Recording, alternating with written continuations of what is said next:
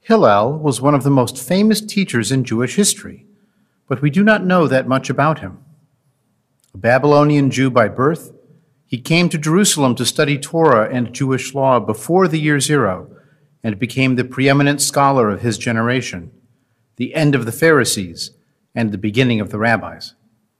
Hillel's name has been used for college campus organizations, Jewish day schools, synagogues, even an Israeli organization that supports people leaving ultra Orthodoxy for the wider world. Hillel was known for his patience, his love of peace, his humility, and especially for his turn of phrase. It is ironic that one of his most famous phrases celebrates the virtues of impatience. If not now, when? In traditional Jewish thought, patience was absolutely a virtue. From the destruction of the Jerusalem temple until its future rebuilding in the age of the Messiah, Jews were to wait and wait patiently. Recall the scene near the end of Fiddler on the Roof when they are expelled from the shtetl. The tailor asks the Rebbe, We've been waiting for the Messiah all our lives. Wouldn't now be a good time for him to come? And the Rebbe smiles and says, We'll just have to wait for him someplace else. When you think about it, it's good to be the Messiah. When you finally arrive, everyone you care about is happy to see you. You get to fulfill all those promises made by priests and prophets and rabbis in Scripture to reward the righteous and punish the wicked. You are the only and final court of appeal, and all judgments are definitely final. Best of all, no matter when you arrive, no matter how long people have waited, the Messiah is always on time, because your arrival must be the way it was meant to be. The patience of Job was not just for Job. In fact, Job actually spent several chapters complaining, which somehow feels more Jewish. Patience was for all Jews to wait for the end of the exile, the messianic age, and supernatural redemption. But waiting has never been good enough for some. They stubbornly insisted that people actually have a role to play in their own deliverance. Sometimes they tried to force the coming of the Messiah or influence the universe toward redemption through mystical thought and practice. With the dawn of the secular age and organized Jewish political activity, many movements acted to improve the lot of the Jewish people. Sometimes it was actually moving, fleeing czarist oppression to freedom elsewhere in the world, including in America. Sometimes it was secular messianism working for a glorious revolution in society, economy, and values that would make anti Semitism a relic of the bourgeois capitalist past. Sometimes it was an identity revolution, defining and celebrating Jewishness as an ethnic, even a national identity. The modern state of Israel was born from Jewish people tired of waiting for a Messiah to save them. They decided to save themselves. They lived out the challenging reality of Hillel's timeless question if not now, when? This Jewish New Year, we have explored questions from Jewish culture with universal significance. Hillel's challenge is perhaps the most apt at this moment. Too many people are too fed up with too many problems, and they are done being told the problem is just with them, or that patience will work this time again. The desire for rapid change has been articulated in many ways. The fierce urgency of now, justice delayed is justice denied. There are always clever reasons for not now. We can't change too fast. We don't know all the consequences yet. Some of us like the status quo. You can't change this issue without dealing with all of these other problems. Change itself is scary. I remember an amusing children's book from my children's youth about the definition of in a minute. The youngest child's parents and siblings are too busy for him, and they put him off with in a minute, in a minute. So he decides in a minute means never. What makes these clever reasons challenging is that sometimes they are true, yet that is still not enough to stop change. in the late 1990s in our movement of humanistic Judaism. Two musicians in New York created a new melody for an old song in our movement called Afo Ori, written in the mid 1970s. The new melody was more upbeat, in a major key, and it caught on in many of our communities. But there were some people who said, I like the old melody, and this is the way we've always done it. I've always said if all congregations in all parts of the Jewish world, humanistic Jewish congregations should be the ones who could never rely only on this is the way we've always done it. We've changed so much else. There may have been a reason decades ago for the way you did it, but we have to reevaluate that reasoning and decide if it operates now. It is true that sometimes the answer to, if not now, when, is in six months or after we have more information. It took Kol Hadash three years of study, discussion, and planning to change our dues system from a contributing membership, uh, from an old model, to a contributing membership with a self chosen financial commitment. We were not the first congregation to do so. We studied the data, and since our choice, more have followed us in this small scale Jewish communal revolution. Three years ago, if we had been asked, if you aren't changing the Kol Hadash membership model now, then when? Our answer six years ago, when we began the discussion process, was not now, but soon. And we kept our word. The cliche version of Jewish questioning is why do you always answer a question with a question? Do I? For problems in Jewish law, is the issue under debate happening during the day or during the night? Is it on Shabbat or on an ordinary day? Who is doing it and where and why are they doing it? So it is not exactly evading the first question to ask more questions. When we say, if not now, when, we can ask what counts as now. Does now mean to start the process or to finish it? Does now mean to open the topic or to conclude the discussion. And to have a now, there has to have been a then, a time before now. And if you want to look up the Spaceballs were it now now shtick, you can do that on your own time. We cannot change the past, though we can change how we understand our past. Slavery is in the Jewish tradition and the American tradition. There are 2,500 years of Jewish history with almost no women clergy until the last 50 years. There are narratives of national establishment that ignore other peoples present and rooted in the same land. I cannot change my own personal history as a child of the 1980s who enjoyed Schoolhouse Rock and its video about the American westward migration. It was so crowded on the East Coast, it sang, we needed elbow room. The way was opened up for folks with bravery. There were plenty of fights to win land rights, but the West was meant to be. It was our manifest destiny. The trappers, traders, and the peddlers, the politicians and the settlers, they got there any way they could. The gold rush trampled down the wilderness, the railroad spread across from east to west, and soon the West was opened up for good. Notice anyone missing from that story? Or how we might tell it differently today? The Schoolhouse Rock immigration song, Great American Melting Pot, is overwhelmingly Eurocentric. Never mentions Native Americans or Latinos who were already here, or any Asian immigration, or heaven forbid, African kidnapping.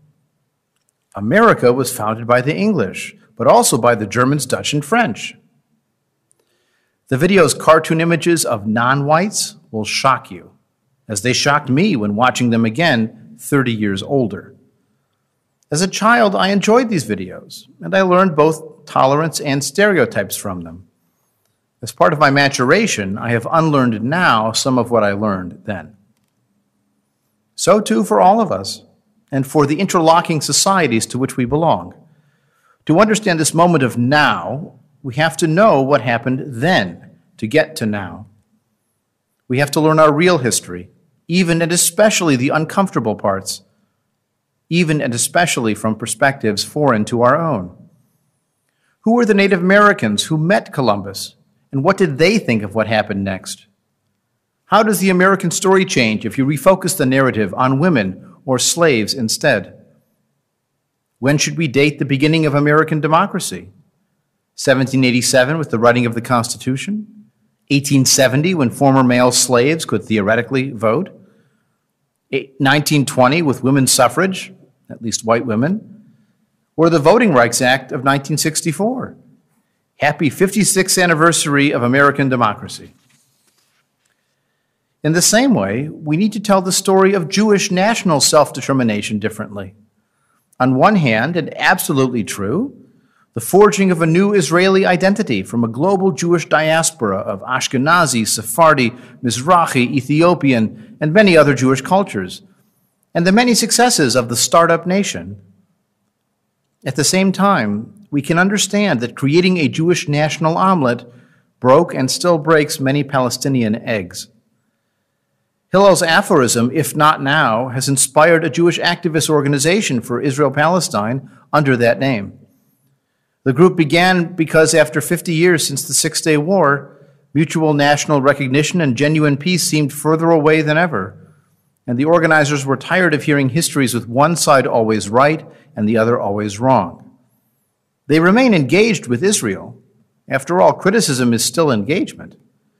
But they are motivated to take action now because of their new understandings of what happened then. Hillel's most famous question is actually the last of three questions. As we have seen, there is never only one question. If I, am for, if I am not for myself, who will be for me? If I am for myself alone, what am I? And if not now, when? At one moment, we need to consider our individual needs, what others may need, how we need their support for our needs, and also the question of when. Hillel's first two questions push us to think from our own perspective, and also for the benefit of others if we want them on our side. Today, if we want allies in the fight against anti Semitism, we should be allies in fights against racism and bias and discrimination. Xenophobia means fear of the stranger. As we heard last night in Exodus 23, you should not oppress the stranger, for you know the spirit of the stranger, since you were strangers in the land of Egypt, it says in Jewish tradition. When we vote or volunteer or work or advocate, if we are for ourselves alone, what are we? Personally, I am a cisgender, heterosexual, married, educated, white man, employed, and housed in affluent suburbia. With those demographics, chances are I will personally be okay no matter who wins an election. But I do not only vote for me. I vote with compassion and enlightened self interest for those I care about, for the society I want to see, to treat others as I would want to be treated. I am definitely a values voter. My values are just different from Jerry Falwell, senior or junior. The Jewish New Year began nine days ago with Rosh Hashanah. These 10 days have been an opportunity for reflection, for self evaluation, for judgment.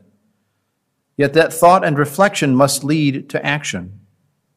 What have we done since that beginning to truly make a new start? What can we do now to address our challenges now and soon? When the problems are many and large, it can be hard to know where to begin. Here are three concrete suggestions. Remember, as a humanistic rabbi, I'm not in the commandments business. Suggestion one change your priorities from sounding good to doing good. The CEO of Netflix recently confessed that when he used to say family is most important, he was lying. He became aware that he was lying as he noticed he was ignoring his family to do more work over and over again. Think about issues that you've found challenging and disturbing this year. Then look at where you spend your advocacy and charitable giving and volunteer resources. Do they match? Can they be improved? Are there more effective organizations that focus specifically on the issues you want to address? Don't let yourself get stuck on this is the way we've always done it.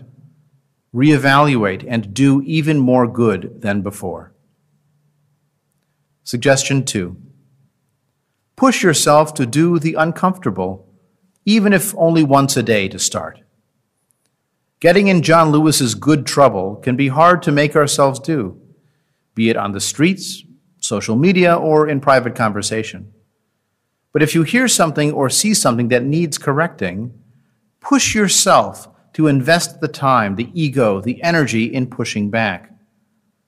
It is easier to be an anonymous bystander, harder to put the spotlight on yourself as an active upstander.